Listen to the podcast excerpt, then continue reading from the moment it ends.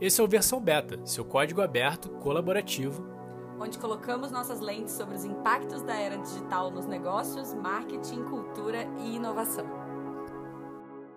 O mundo mudou. Muito provavelmente você já leu essa frase em algum slide ou palestra sobre vendas, marketing e motivação, na tentativa de sintetizar ou explicar a velocidade transformadora da era pós-digital.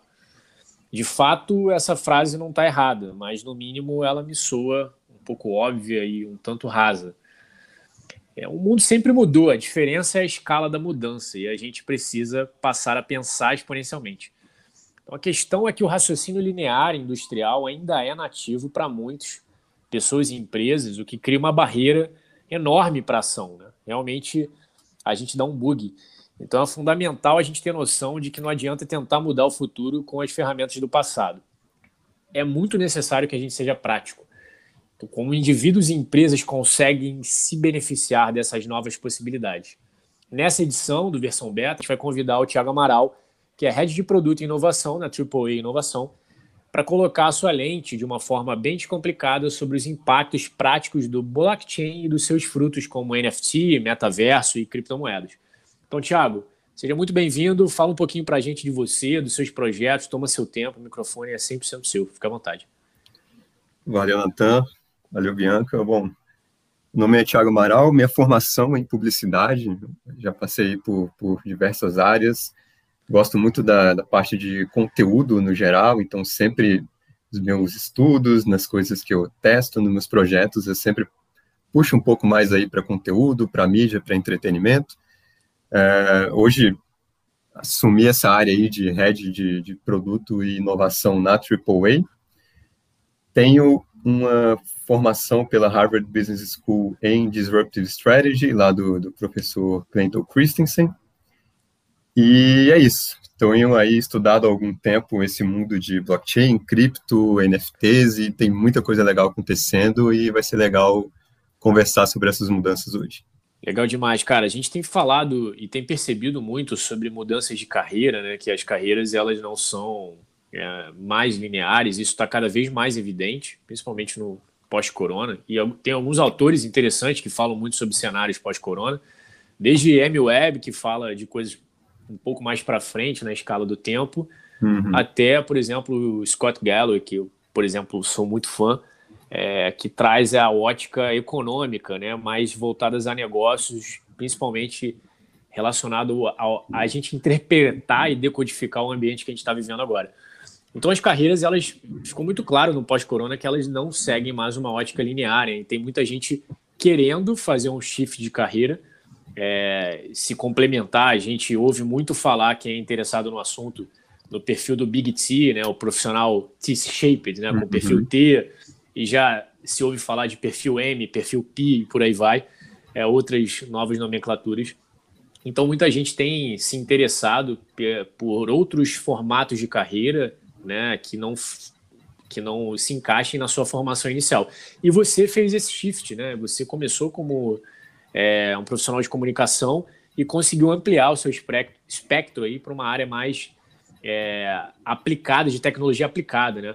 Cara, eu vou. Acho que muita gente vai estar interessado nesse, nesse teu movimento, como é que você conseguiu fazer isso de forma prática. E se você pudesse dar algumas dicas é, para quem está ouvindo a gente aí, esteja de fato nesse movimento. E a gente percebe que tem gente que acabou de se formar, ou até profissionais que são mais graduados que querem fazer esse movimento. O que, que você pode dar de, de dica prática para quem queira fazer esse shift de carreira, seja para onde começar a estudar, com quem começar a falar ou como começar a agir? Eu sempre gostei muito dessa, dessa área mais tecnológica mesmo, então tinha um quê aí, talvez, de, de paixão mesmo, que não foi minha formação é, original, vamos dizer assim, nem, nem meus, meus, meu caminho tradicional, né? É, uma coisa que eu digo para todo mundo, assim, acho que depende muito de perfil, de momento, é claro. Então, pessoa que tem, sei lá, três filhos, por exemplo, tem, um, tem, tem escola de, de, de menino etc., cara, o cara não pode simplesmente chutar o balde e fazer uma mudança abrupta de uma hora para outra, né? Diferente, por exemplo, de quem, pô, às vezes está na faculdade, não tem tanta responsabilidade assim. Então, vai depender muito do perfil. Mas uma coisa que para mim fez muita diferença, muita diferença mesmo, que todo mundo eu, eu, eu falo e, e dou essa dica, vamos dizer assim, é buscar mentores na área que você quer atuar ou na área que você gosta. E, e isso é muito menos é, glamouroso ou difícil do que parece, né? Às vezes, por uma mensagem de LinkedIn, você levanta ali uns 10 nomes de pessoas que, que você gosta naquela área, que você tem vontade, que você admira, você manda uma mensagem pedindo uma mentoria de carreira, usando, usando uma palavra que o pessoal gosta, um coach de carreira, né? E, cara, é impressionante como isso funciona. Parece algo besta, parece algo simples, mas funciona muito e isso faz muita diferença, porque são pessoas que já estão naquela área, às vezes há 5, 10, 15 anos, o cara já viu muita coisa, já cometeu erros, então pode te ajudar muito no, no caminho das pedras. Tem, é, isso faz muita diferença para mim, fez muita diferença, e ainda hoje, eu, eu busco mentores novos quase toda semana, gente simplesmente para você sentar como a gente está fazendo aqui e conversar, sabe? Ah, eu estou com esse desafio, minha tese para esse mercado é essa, o que, que você acha e vamos conversar. Isso faz muita diferença. É, cara, tem muita, muita gente é, mais é, graduada, né? Gente com uma história de mercado que, cara, isso não é, não é pouco usual, não. Incorre um pouquinho a questão do ego, né? Então, assim, os, os mais novos, quem está entrando no mercado agora fica com vergonha, e quem está uhum. mais tempo entra a questão do ego. Cara, eu vou. Mas como assim? Eu vou pedir uma mentoria e tal. Só que, cara, se quiser mudar o nome da palavra, né? É, você começou com mentoria, falou do, do coach de carreira cara, usa como networking. Então, assim, exato, o importante exato. é olhar sobre uma outra ótica, né? Alguém que tem uma outra ótica. Eu vou trazer aqui um, só um caso interessante antes de passar a bola aí para Bianca.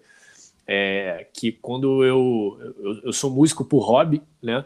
Então, na minha adolescência, eu, eu sou guitarrista, eu cheguei a fazer um, algumas aulas de bateria e eu estava conversando com o meu professor à época, ele falou, não, eu preciso falar isso com o meu professor. Eu falei, cara, como assim? Meu professor de bateria tem um professor e, e foi aí que talvez eu, eu, eu, resgatei isso na minha base de dados mais tarde, no, no, quando eu comecei a construir minha carreira profissional do lado do balcão do empreendedor, que é justamente isso, cara. Às vezes você tem um estilo, né? Então aquele cara, no caso que era meu professor, ele era mais voltado para o rock, para um estilo de música, e ele conversava com um professor que tocava samba, ou com um professor que tocava jazz. Então quando a gente traz isso para o universo corporativo, seja você um empreendedor ou colaborador, você conversar com pessoas de outras áreas ajuda a abrir o seu Big T, né? Com quem quer queira chamar o, perfil, né? É um espectro mais amplo para você justamente trabalhar pautado em dados, né? O cara já errou aquilo ali, ele vai conseguir te dar uma curadoria melhor para que você não precise passar pelo aquele caminho difícil quanto ele passou, né? Sim, e isso que você falou, Thiago, é muito legal desse ponto de vista de mentor, porque é um conselho que eu dou para muitas pessoas também, né? Porque o futuro, ele é muito mais sobre skills do que sobre tasks, né? Menos sobre as tarefas do dia a dia e você aprender só a técnica mas também você aprender a como lidar com o problema o tempo todo, porque de fato a gente está vivendo uma transformação cada vez mais acelerada e principalmente por conta é, desse momento de pandemia, né, que está acelerando tudo. Então a gente precisa estar tá muito mais preparado para os problemas do que de fato aprender a solução dos problemas, né? Aprender a ter aquela desenvoltura para o futuro que a gente não sabe o que vem por aí. E aí, Tiago, até pegando um gancho do que você falou, e eu concordo totalmente com essa questão de mentoria. É, até hoje eu faço mentoro e peço muita mentoria. Eu acredito que aprender a desaprender é alguma coisa muito infinita.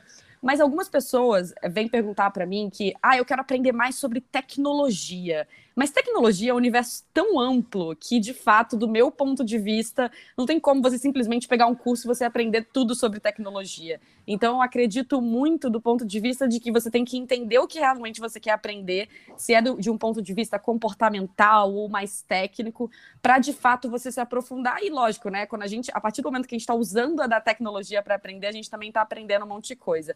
Mas se alguém te perguntasse isso hoje, eu quero aprender mais sobre tecnologia, qual que seria a sua resposta? Isso é difícil essa, hein? Pergunta de um bilhão de bitcoins. É, eu vou falar aqui como eu fiz e ainda faço, e não sei se isso é óbvio que não, não vale para todo mundo, mas eu acredito muito naquilo de usar o, o, as redes ao nosso favor, né? Então, além disso, por exemplo, de mentoria, começar a usar os, os, algoritmos que a gente tanto fala, por exemplo, de, de mídias sociais aí, né? A gente muitas vezes fala sobre um, uma ótica negativa, usar ao seu favor. Então, começar a seguir gente que está falando de tecnologia de um modo mais amplo, que você pode começar ali bem, bem topo de funil mesmo, até para aprender como um todo mesmo. Pô, o que, que o pessoal está querendo dizer com inteligência artificial? O que, que o pessoal está querendo dizer com blockchain? e assim por diante, mobile, enfim, seja lá o que for.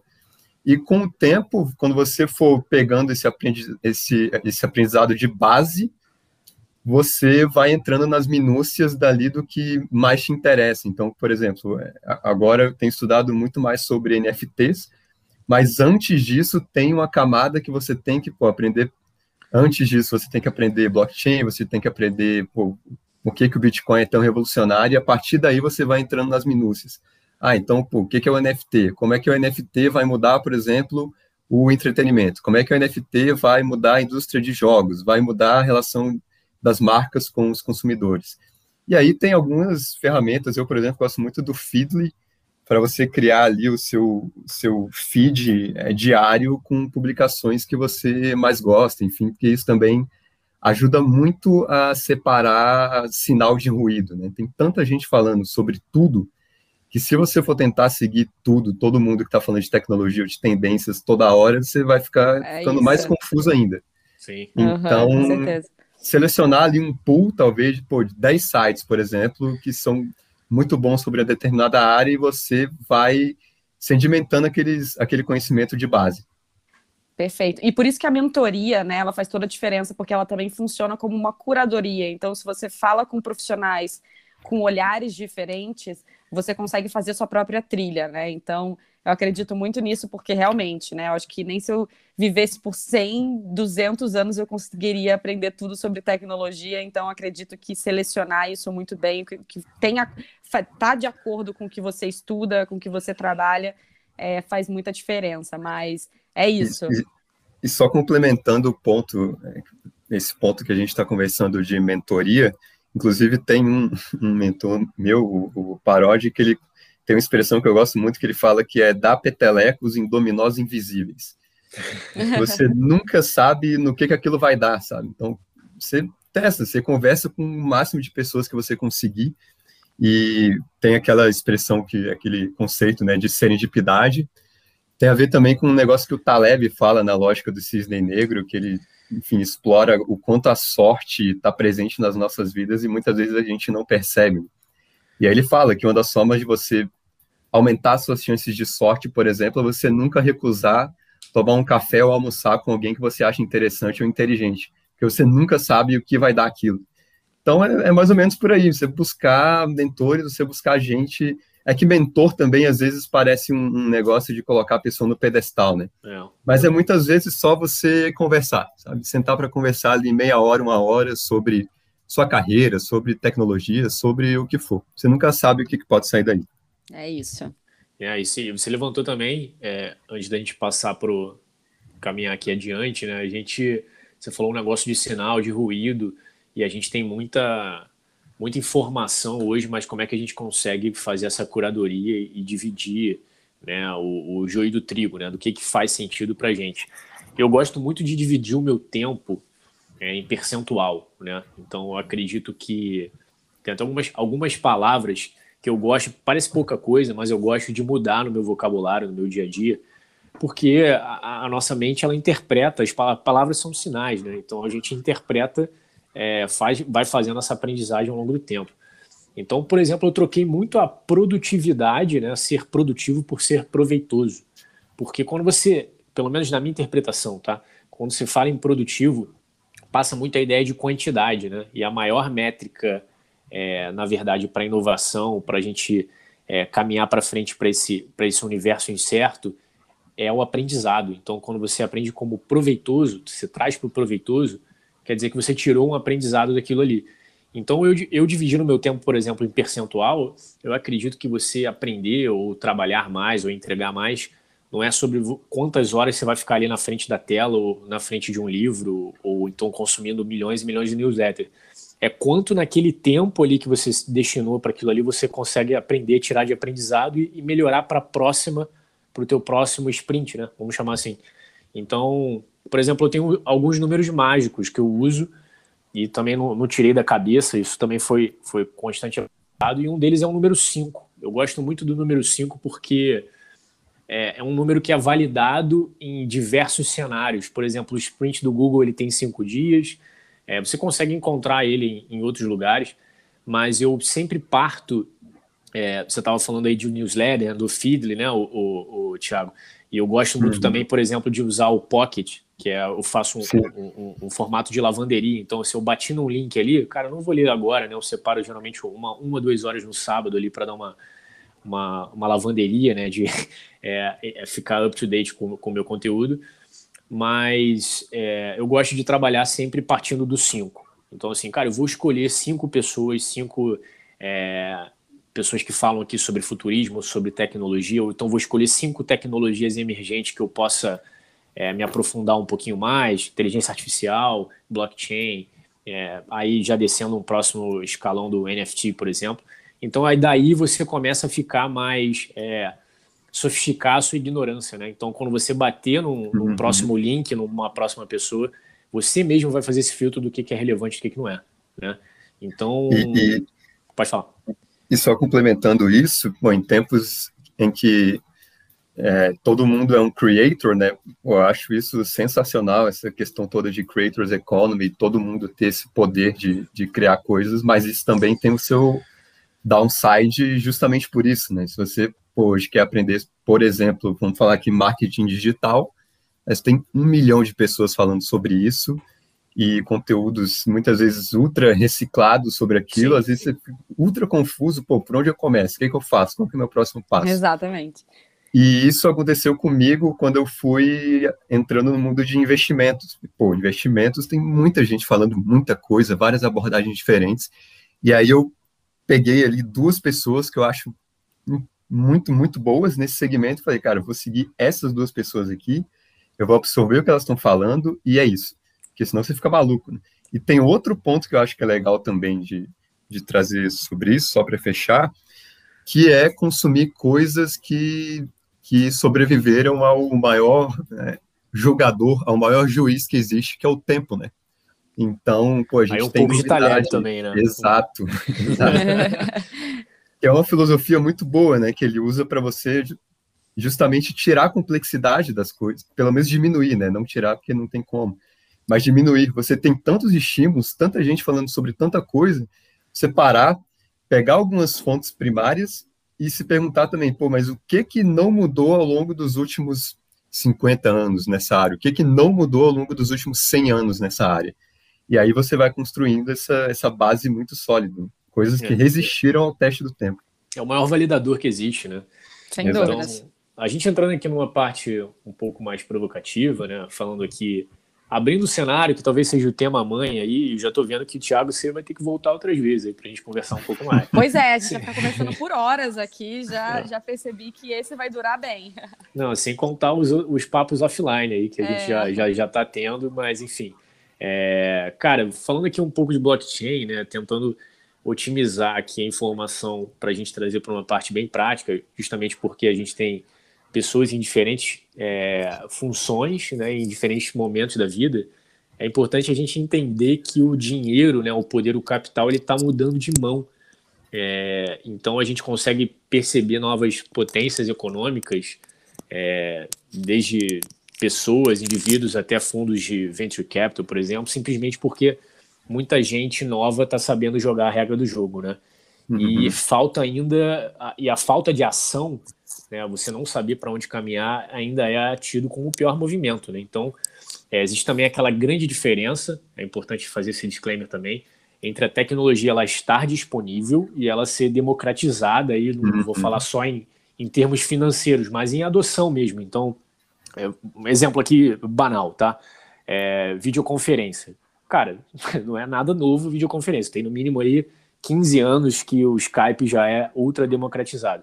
Só que boa parte da rotina das pessoas ainda não era voltada para você passar boa parte do teu tempo pulando de reunião em reunião. Até é, come é, começou a se debater o quão saudável isso é, é e quão a falta de organização, por a gente estar tá acostumado a bater no ombro ali do amigo no, no escritório. O que, que a gente trouxe disso aí de interrupção, de cultura de interrupção para o ambiente digital? É, por conta da, desse distanciamento social que a gente, infelizmente, ainda está vivendo. Mas, enfim, é, por conta dessa, dessa, desse gap entre a tecnologia estar tá disponível e estar tá, é, em adoção, a gente percebe a falta de ação para muitos cenários que já estão deflagrados aí. Então, vou fazer uma provocação para você, Thiago. Se você percebe algum furo nos modelos de negócio hoje, aliás, é, o que está deixando as empresas, o que, que pode deixar as empresas vulneráveis a essa disrupção que é inevitável do blockchain. Então, uhum. a gente não, não vai mudar o futuro, não tem como lutar contra, contra esse futuro que é, que é emergente mas o que, que a gente pode fazer tanto para mitigar esse risco futuro de uma empresa sofrer uma disrupção por conta de um furo no seu modelo de negócio e como é que a gente pode transformar essa oportunidade de novas tecnologias em benefício. Beleza, eu acho que o ponto da democratização realmente faz todo sentido. É, eu posso elencar aqui depois algumas variáveis que eu, que eu tenho visto que tem bem a ver com, com esse termo. Mas eu acho também que ele, na verdade, é positivo para o momento que a gente está. Porque se ainda não está democratizado, é porque é uma boa hora para entrar e começar a fazer experimentações e, e enfim. Eu, eu gosto muito da abordagem de dos três horizontes lá de inovação, né, que você tem, você seta é, três visualizações, o pessoal chama de curto prazo, médio prazo e longo prazo, e as de, de médio e longo prazo você começa a fazer experimentos o quanto antes, sem necessariamente afetar diretamente o modelo de negócio que você tem hoje. Então, é você faz quase como um spin-off, né? Porque pô, muita gente fala, é, ouve falar de novas tecnologias e disrupção e etc., e entra em pânico, né? Falando, pô, amanhã meu negócio vai estar morto e eu tenho que mudar é. tudo. E aí a pessoa acaba matando o próprio negócio por causa disso, porque é, não é uma tecnologia ainda democratizada. Então, pô, é um negócio ultra nichado, ainda é muito difícil, ainda não tem uma, uma UX boa, então muitas vezes a pessoa acaba matando o próprio negócio é, porque quis abraçar o, o, mundo todo de uma vez. Né? Então, eu gosto muito dessa, dessa pegada de, de experimentação. Então, você pô, manter o seu modelo de negócio que está pagando suas contas, que está pagando, que está mantendo o negócio de pé, rodando, e você começa a fazer pequenas experimentações levando em conta essas novas tecnologias. Eu vou trazer um, um caso aqui que foi essa semana que aconteceu, da Stella Artois entrando aí em NFTs. É, existe um, um, um, acho que dá para chamar de jogo chamado Zed Run, que é um, hoje um dos maiores jogos desse, desse ecossistema, em que você basicamente é, compra cavalos de corrida e esses cavalos de corrida, enfim, você inscreve eles em corridas e você pode ganhar prêmios, dinheiro, enfim, com as vitórias dos seus cavalos. As pessoas criam perfis para os cavalos, as pessoas mostram os, estábulos delas nas, nas, na, no Twitter e etc. Um negócio bem, bem, bem interessante. E aí, essa semana, eles fecharam a parceria com a Stella Artois para ter 50 cavalos limitados para o pessoal adquirir.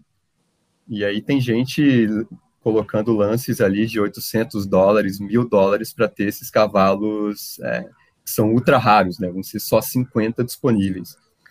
E aí você vê é, marcas começando a se inserir nessas, nessas conversas nesse meio. Ainda existe muita confusão.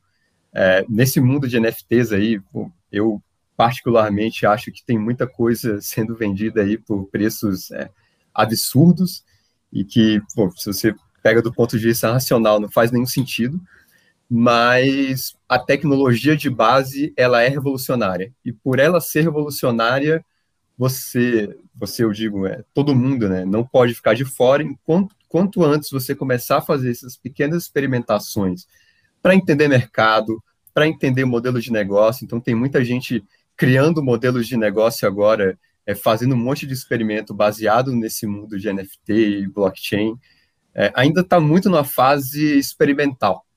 Mas quem entrar agora, começar a adquirir conhecimento, a adquirir base, a adquirir distribuição, no médio e longo prazo isso vai fazer muita diferença. Sim, e, e Thiago, eu gosto até de comparar o mundo dos games, né?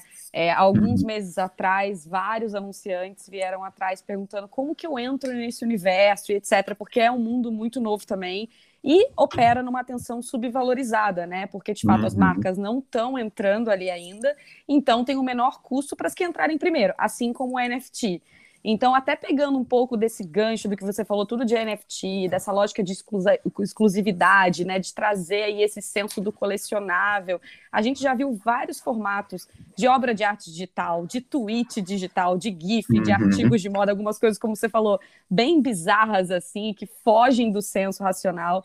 Mas essa lógica de colecionável, ela tem ganhado cada vez mais força, né? Porque afinal as pessoas elas querem se tornar proprietárias de algo que é só delas, mas que de uma forma ou de outra pode ser visto por todos. Eu acho que isso que torna Exato. ainda mais curioso isso tudo, porque todo mundo pode ver, mas nem todo mundo pode ter. Mas quando a gente pensa em NFT, tudo que eu tenho analisado sobre NFT vai muito além de um nicho específico, né? Então, tem tanta gente que pode querer colecionar tanta coisa em tantos uhum. universos diferentes que, para mim, o território de entretenimento ele é muito amplo nesse sentido de NFT, né?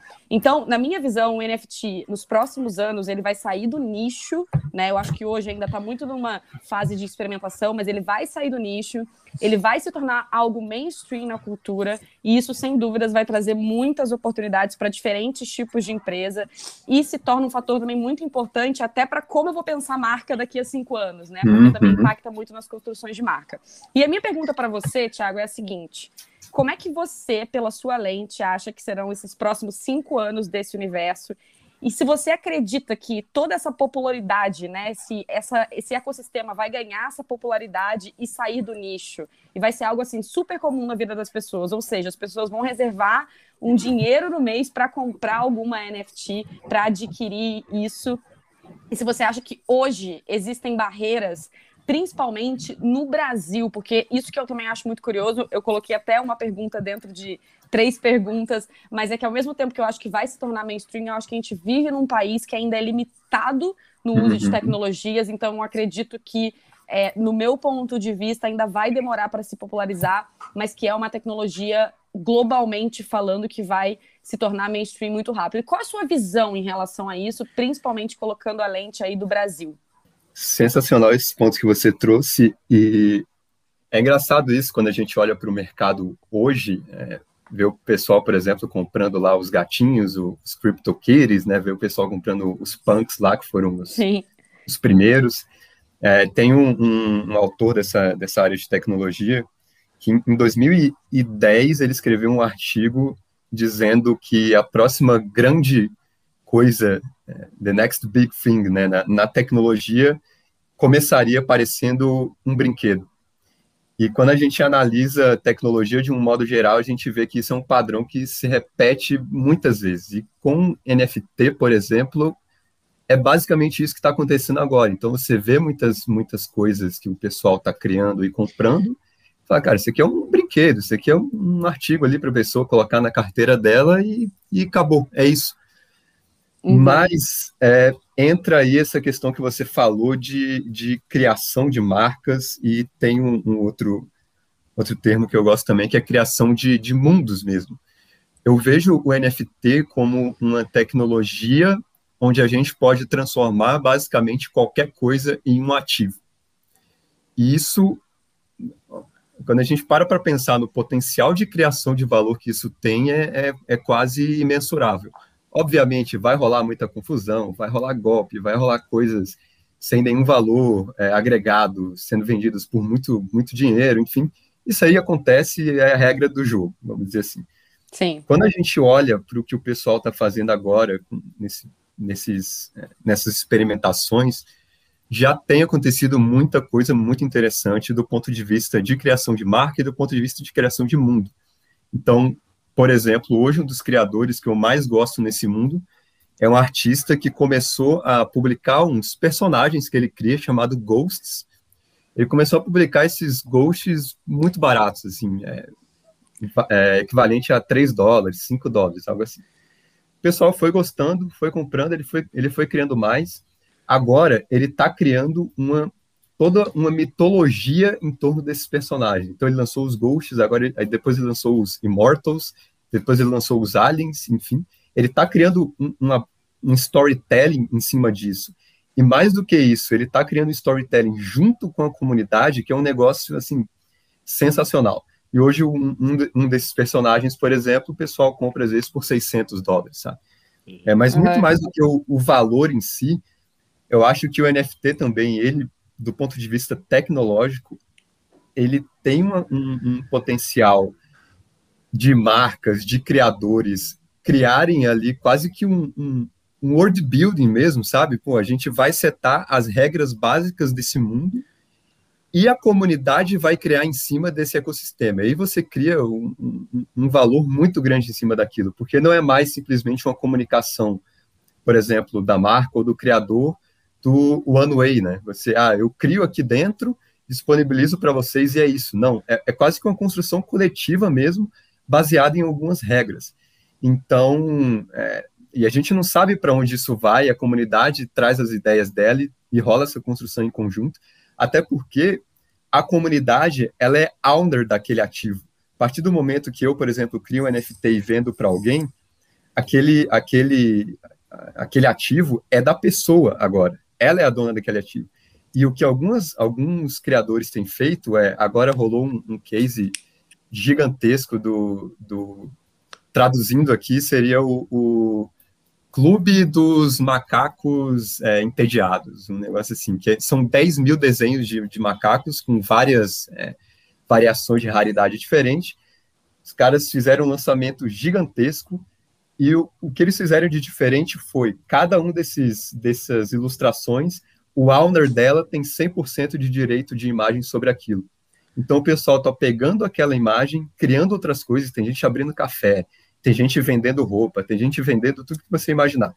É, ainda é fase de experimentação, a gente pode estar tá numa bolha, isso, isso aí tudo pode estar tá acontecendo, mas quando a gente tira toda essa narrativa de cima e vê realmente esse potencial de você criar ecossistemas em torno de ativos, eu acho isso muito poderoso. Sim. E aí, puxando para o lado do Brasil, realmente eu acho é, muito complicado, sendo bem sincero, o, o, o, o, Brasil nesse ecossistema como um todo. De adoção de cripto, eu acho que a gente tem aí um potencial grande, principalmente, enfim, por nossas questões de, de moeda, né?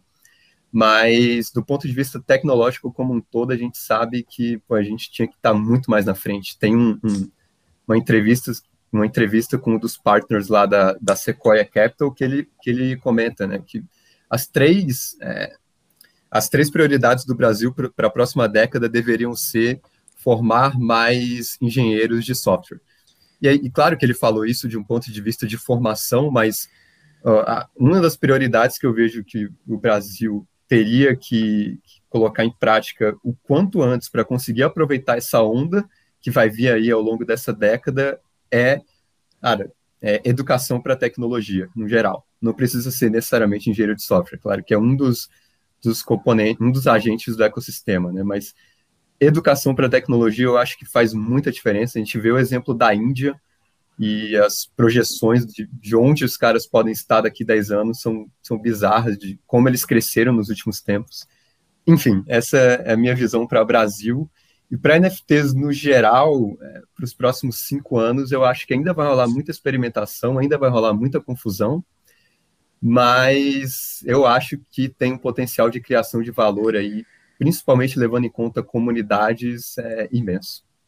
É, e, e, lógico que vai ter gente aqui que vai discordar de mim, mas é, quando a gente passa por uma grande revolução de uma adoção de uma nova tecnologia, ou de, citando o Taleb mais uma vez, aí, de um cisne negro como é, uma pandemia, é, a gente sempre tem uma, uma, uma oportunidade niveladora, né? Então, quando a gente está falando de tecnologia, é, lá no começo do papo a gente a gente estava falando é, sobre como é que a gente começa a entender a tecnologia e falando aqui delas de uma forma bem ampla, é, com uma lente bem aberta, você não precisa entender no detalhe de como o que você coloca uma NFT no ar, mas entender uhum. o que, que ela significa, né? Então, é, é, é, principalmente a gente precisa fazer esse shift e da, da mudança industrial, da mudança linear, incremental, para a mudança exponencial. Então a gente ainda tem muito um pensamento aí, a parte da, da potencial discordância de algumas pessoas, mas um pensamento industrial no Brasil, onde a gente teria já uma oportunidade muito grande de estar tá voltando completamente os esforços para um pensamento mais exponencial, é, voltado para uma nova abordagem. Né? Então, você estava falando de artes, o Thiago, quando a gente faz essa transição de, uma, de um ambiente que a gente vive para um outro, a gente costuma carregar algumas heranças. Né? Então, quando os, os PCs começaram a se popularizar, a gente chamava, é, fazia relação com coisas que a gente conhecia do material, como folder, lixeira, uhum. área de trabalho, por aí vai. Então, as NFTs, por exemplo, né, aí colocando um pouco da minha lente aqui, a gente ainda está trazendo os colecionáveis do mundo real, né, uhum. como é, é, lances de jogos da NBA, é, ingressos, é, músicas, etc. Só que a gente vai, já passa por uma etapa, como você deu o exemplo dos Ghosts, de criar, é, vou chamar de NFTs nativas, né? NFTs que uhum. nasceram para ser NFTs e pura e simplesmente, elas não têm é, pretensão de, de se transportar para o mundo físico. E aí o futuro em relação a isso, e aí eu vou deixar aí um exercício que é uma forma de pensar é, uma das formas de pensar do futurista, né, que quem fala muito sobre isso, eu vou dar até um spoiler de uma dica cultural, que é o livro é, Os Sinais Estão Falando, né, The Signals Are Talking, da Amy Webb, uhum. que é justamente você fazer esse, esse, esse curso, né, essa convergência de, cara, essa nova tecnologia serve para isso aqui. As coisas hoje funcionam dessa forma. Como é que eu posso cruzar isso aqui lá na frente para eu entender um pouquinho dos impactos que isso pode causar? E aí, assim, é só para fazer um exercício e pensar é, de como é que você pode aplicar isso na prática. Aí trazendo aqui para uma coisa prática, já que a gente está falando de blockchain, de NFTs, é, as pessoas geralmente estão tendo o primeiro contato com a tecnologia blockchain através das criptomoedas, porque é, atrai muitos investidores, promessa de transformar esse dinheiro em uhum. papel de forma rápida, então você é, começa a atrair quem quer trabalhar com arbitragem, para quem não está familiarizado com, com o vocabulário do mercado financeiro, é você, de fato, especular, né? É, e ter um, um, ganho de capital, um upside em, em curto espaço de tempo. Mas aí, você começa a atrair pessoas que não têm conhecimento, e é justamente naquilo que você falou: vai haver fraude, vai haver é, movimentos que vão prejudicar o mercado, porque ele é muito volátil. Tem a questão do Elon Musk, é, quem começou, quem começou se, se é Team Crypto ou é Team Elon Musk, quem começou a investir agora está meio tá meio injuriado com Elon Musk, né? Mas qual é o potencial, o poder que ele tem nisso? É, e, e ao outro passo, você começa a ver outras nações que estão caminhando nessa, nessa, nessa vertical de adoção de fato da criptomoeda como uma moeda oficial. Para quem não sabe, é, o El Salvador começou né, uma, um movimento para adoção da, da, do Bitcoin como uma moeda oficial. Isso é um, um fato histórico né, para as criptomoedas é, como um todo. E, assim, a gente começa a botar é, frente a frente o que, que a gente está procurando, né? Se é só especulação ou se você está uhum. enxergando de fato a tecnologia como revolucionária, né? Está enxergando é, como um movimento que a gente está passando de transformação que vai ter um reflexo a longo prazo. E aí, Thiago, que, que a gente pode traduzir isso se a gente está de fato se preparando para o longo prazo ou se ainda tem muita gente achando, como você falou, ah, é modismo, daqui a pouco isso volta para a escala anterior, isso vai sumir, não vai rolar mais NFT, o Bitcoin daqui a pouco vai voltar a mil dólares. E como é que você vê isso aí? Se a gente tá, você acha que a gente está se planejando para o longo prazo? Cara, eu acho que 1% talvez sim, e o, o, os outros 99% não. É, também por uma questão, de novo, de adoção e de conceito e de entendimento da tecnologia. Então, por exemplo, é, dando o exemplo da internet, né? É, pô, a internet, ela, ela costumava ser esse lugar para onde a gente ia, né? Quando a gente tinha só os desktops. Então, você ia surfar na web, né? Era um lugar para onde você ia. Era um evento. Hoje, né? exato. Hoje, ela é onipresente. Ela está em todos os lugares. Você nota é, a internet justamente quando ela falta, porque ela já é algo tão presente que ela simplesmente está ali, né? quando a gente fala de NFT e, e, etc, tudo pode parecer um pouco confuso ainda e, e muito difícil é, de adentrar nesse mundo, mas eu vejo ele, é, não só ele, né, esse ecossistema cripto e blockchain como um todo, com um caminho parecido com o que foi a internet. Então, por exemplo, é, vou dar um exemplo aqui da minha mãe. Minha mãe ela usa o WhatsApp e Instagram, mas ela não entende nada de como funciona no background, sabe? Ela simplesmente usa porque a usabilidade para ela é boa e ela tem benefícios usando aquelas ferramentas. É, e eu vejo o, o, NFT e esse ecossistema cripto mais ou menos com, com essa lente hoje. Tem uma, uma coisa que o Jeff Bezos fala em uma das primeiras é, cartas da, da Amazon, que é um negócio que que eu acho sensacional, que ele fala, a gente ainda está no dia, isso lá em 95, talvez, 97, por ali, 98. Ele fala a gente ainda está no dia 1 da internet. É, a infraestrutura ainda não é como deveria ser, a, a conexão não é tão boa, a usabilidade não é tão boa, não tem tanta gente usando. É, e mesmo assim, já gerava muito dinheiro para e, e, já tinha já tinha mercados de nicho usando aquelas novas ferramentas. Eu vejo, eu traço esse paralelo com esse, com esse ecossistema hoje. Cara, a, a UX muitas vezes não é boa, ainda é confuso para você entender, ainda, pô, tem, tem é, você às vezes se depara, por exemplo, com as chaves lá, por exemplo, do Ethereum, né, que é aquela sequência alfanumérica gigantesca, fala, cara, o que, que é isso? Lançaram há pouco tempo agora os, os domínios é, para Ethereum, para você colocar um nome, então não é mais uma sequência alfanumérica, agora é um nome, é um negócio muito mais é, appealing para o usuário, né? Mas ainda tem... né? Exato, mas ainda tem muita coisa para evoluir, a infraestrutura ainda vai evoluir muito, e a UX ainda vai, vai, vai melhorar muito, e pô, daqui, sei lá, 10 anos vai ter gente que vai estar tá usando todas essas tecnologias e não vai ter a mínima ideia de como funciona o background. E, e, vai estar tá usando ali diariamente, como hoje a gente usa a internet e, e todas as outras, cara, muitas vezes sem entender todos os as minúcias de como funciona um e-mail, sabe, de servidor e, e todos os outros detalhes. Então eu vejo caminhando mais ou menos nessa direção como foi a internet. Perfeito. E até puxando um gancho aqui é, de tudo que você falou, né, dessa visão de longo prazo que o Natan também citou. Eu queria puxar, mudar um pouco o assunto aqui para o metaverso. Não mudar tanto que a gente está falando totalmente uhum. de tecnologia, mas é algo que me gera muita curiosidade e principalmente pensando do ponto de vista humano e para onde vai a humanidade, né?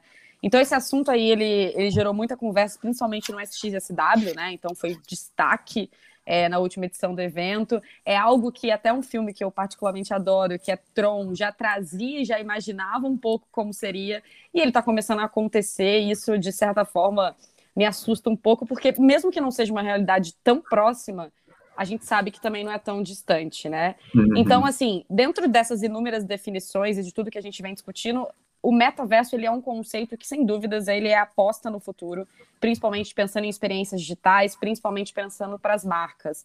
Mas o que, que você acha, Tiago, assim, do ponto de vista até humano, né? Para onde a humanidade está indo? Qual que vai ser o impacto de uma experiência dentro desse conceito metaverso, né? O quanto que a gente vai estar tá conectado de fato à realidade de forma genuína ou ao mundo digital. Entrando um pouco no assunto Black Mirror, mas eu acho que é algo que gera curiosidade para todo mundo e é muito sobre pontos de vistas, né? Eu acho que não existe uma verdade absoluta, mas eu acredito muito que é um conceito que tem gerado curiosidade porque de fato a humanidade está mudando cada vez mais com as tecnologias e o conceito de metaverso veio para mostrar para a gente que assim o futuro ele pode ser realmente muito Black Mirror.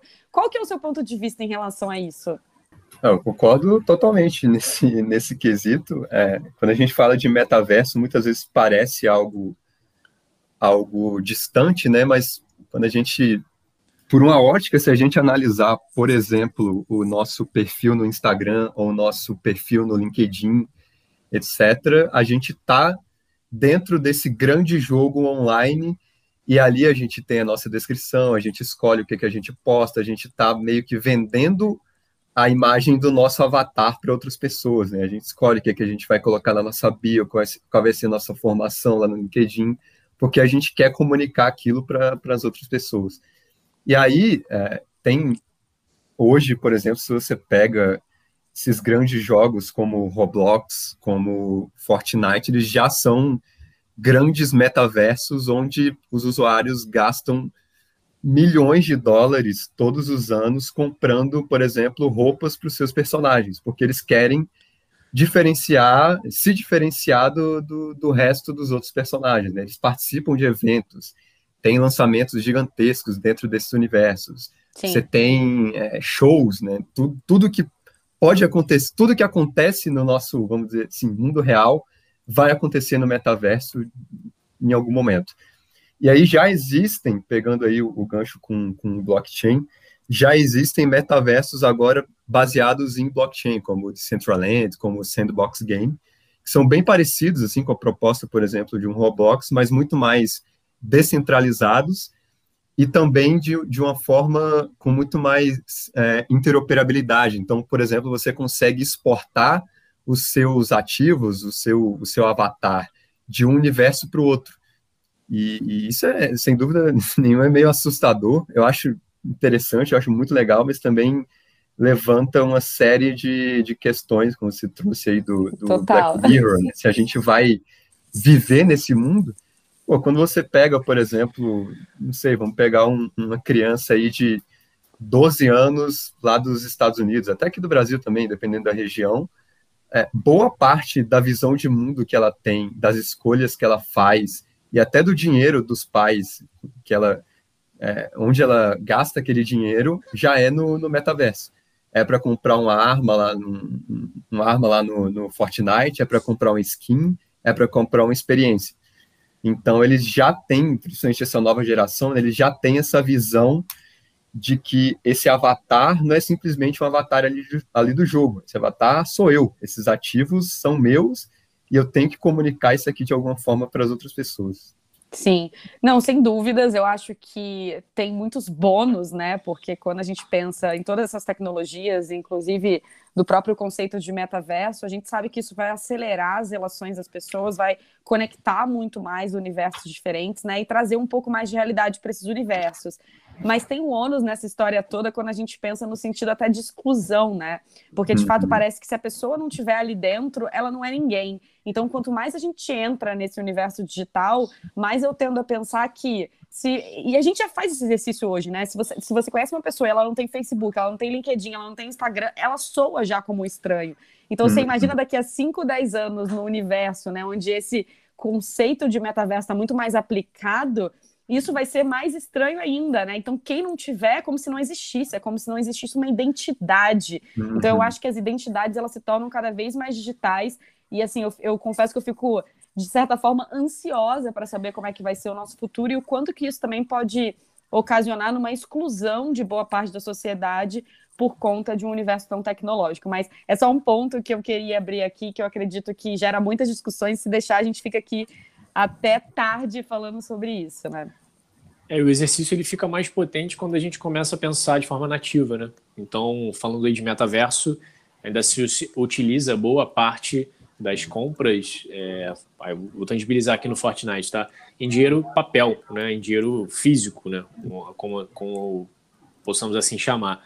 E quando a gente traz isso para criptomoedas é, e ainda para gerações nativas, né? Então, pessoas que já uhum. nasceram quando o metaverso é, já era uma realidade, com criptomoeda já sendo uma realidade, aí o exercício começa a ficar muito potente, né? Como é que é, é, para a gente que é que é late millennial, é, Bitcoin a gente precisou se acostumar e criptomoeda a gente precisou se acostumar o que que era para as gerações nativas isso aí vai, é uma coisa completamente comum.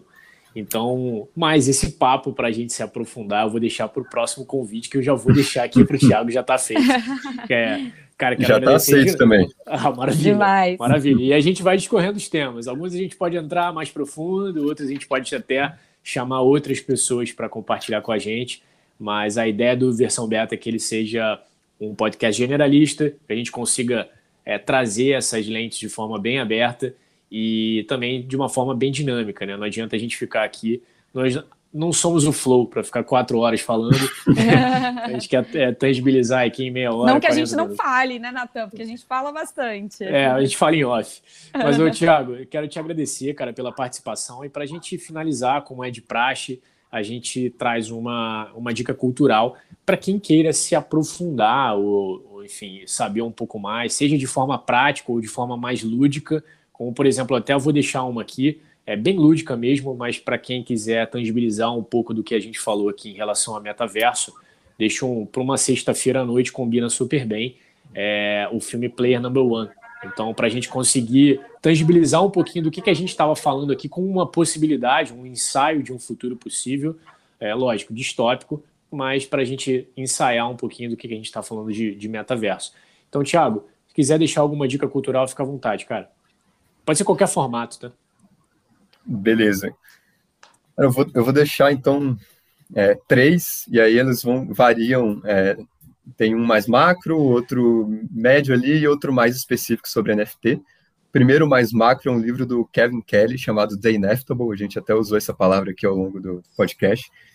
Que é um livro assim sensacional que ele fala sobre as 12 forças tecnológicas que vão mudar o mundo nos próximos 30 anos. E o Kevin Kelly, ele foi um, um ele é o fundador da, da Wired Magazine e pô, ele é um cara que documentou e viu a revolução ali da internet ali no início dos anos 90, né, com a internet comercial. Ele conta alguns cases bem, bem legais no livro de que eles iam nas emissoras de TV falar sobre os impactos da internet e o pessoal desenhava, falava, não, que nada, isso aí não, não, não, vai, não vai dar em nada. E, e no primeiro capítulo do, desse livro, ele fala de quando a gente pensa em internet hoje, quando a gente vê pô, todas as mudanças que já aconteceram, as empresas gigantescas que, que existem hoje, a gente muitas vezes pensa que tudo já foi pego, né? Tudo, tudo que era para já existir em termos de internet já existe, não tem mais espaço para inovação, e, ah, como eu queria estar tá lá no início dos anos 90, quando pô, a internet estava começando, né? ou, em, ou em 2010, quando o mobile estava começando. Mas ele fala que, na verdade, a internet ela ainda é um bebê e que daqui a 30 anos as pessoas vão olhar para hoje e vão falar, pô, como, como que eu queria estar tá naquela época quando o blockchain estava começando, quando a inteligência artificial estava começando, quando wearables ainda não era algo totalmente difundido. E aí ele termina com uma frase que é It's not too late, né? Ainda não, não é tarde demais. Então ainda tem muita coisa para acontecer, muita oportunidade na mesa. É, o segundo, e isso se conecta também com aquilo que o Nathan comentou no início do, do podcast, só para fechar, que é do mundo mudou, né? É, o mundo está sempre mudando e às vezes a gente tem essa ideia de que pô, a internet ela já é onipresente, ela já mudou tudo, de fato ela mudou tudo, mas as coisas ainda estão mudando. E o segundo é o livro do Fernando Urit, que é o Bitcoin e a moeda na era digital. Aí, para entender mais as minúcias do Bitcoin, a gente falou aqui de blockchain e criptos, etc. E o Bitcoin é o, é o pioneiro nisso, né? Então, para entender pô, por que, que o Bitcoin é tão revolucionário, por que, que ele é tão importante, recomendo também o canal do, do Fernando Urich no YouTube, para quem quiser, enfim, se aprofundar mais no tema. E o terceiro, aí, puxando mais para a NFT em si, tem um, um, compilado da Andreessen Horowitz, aquela firma de VC lá dos Estados Unidos, gigantesca, que, se chama NFT Canon, que eles colocaram lá centenas de artigos, podcasts, vídeos e etc., debatendo o que são NFTs, o que são é, os impactos que eles já estão causando hoje e como isso pode evoluir ao longo da, dos próximos anos. Então, é sensacional. Espero que tenha gostado do papo e seu feedback é importante para a gente ser cada vez mais relevante. Basta mandar um direct lá no Instagram para natan.valadares ou para Bianca PM Brito. E a gente espera na próxima semana com mais um episódio do Versão Beta.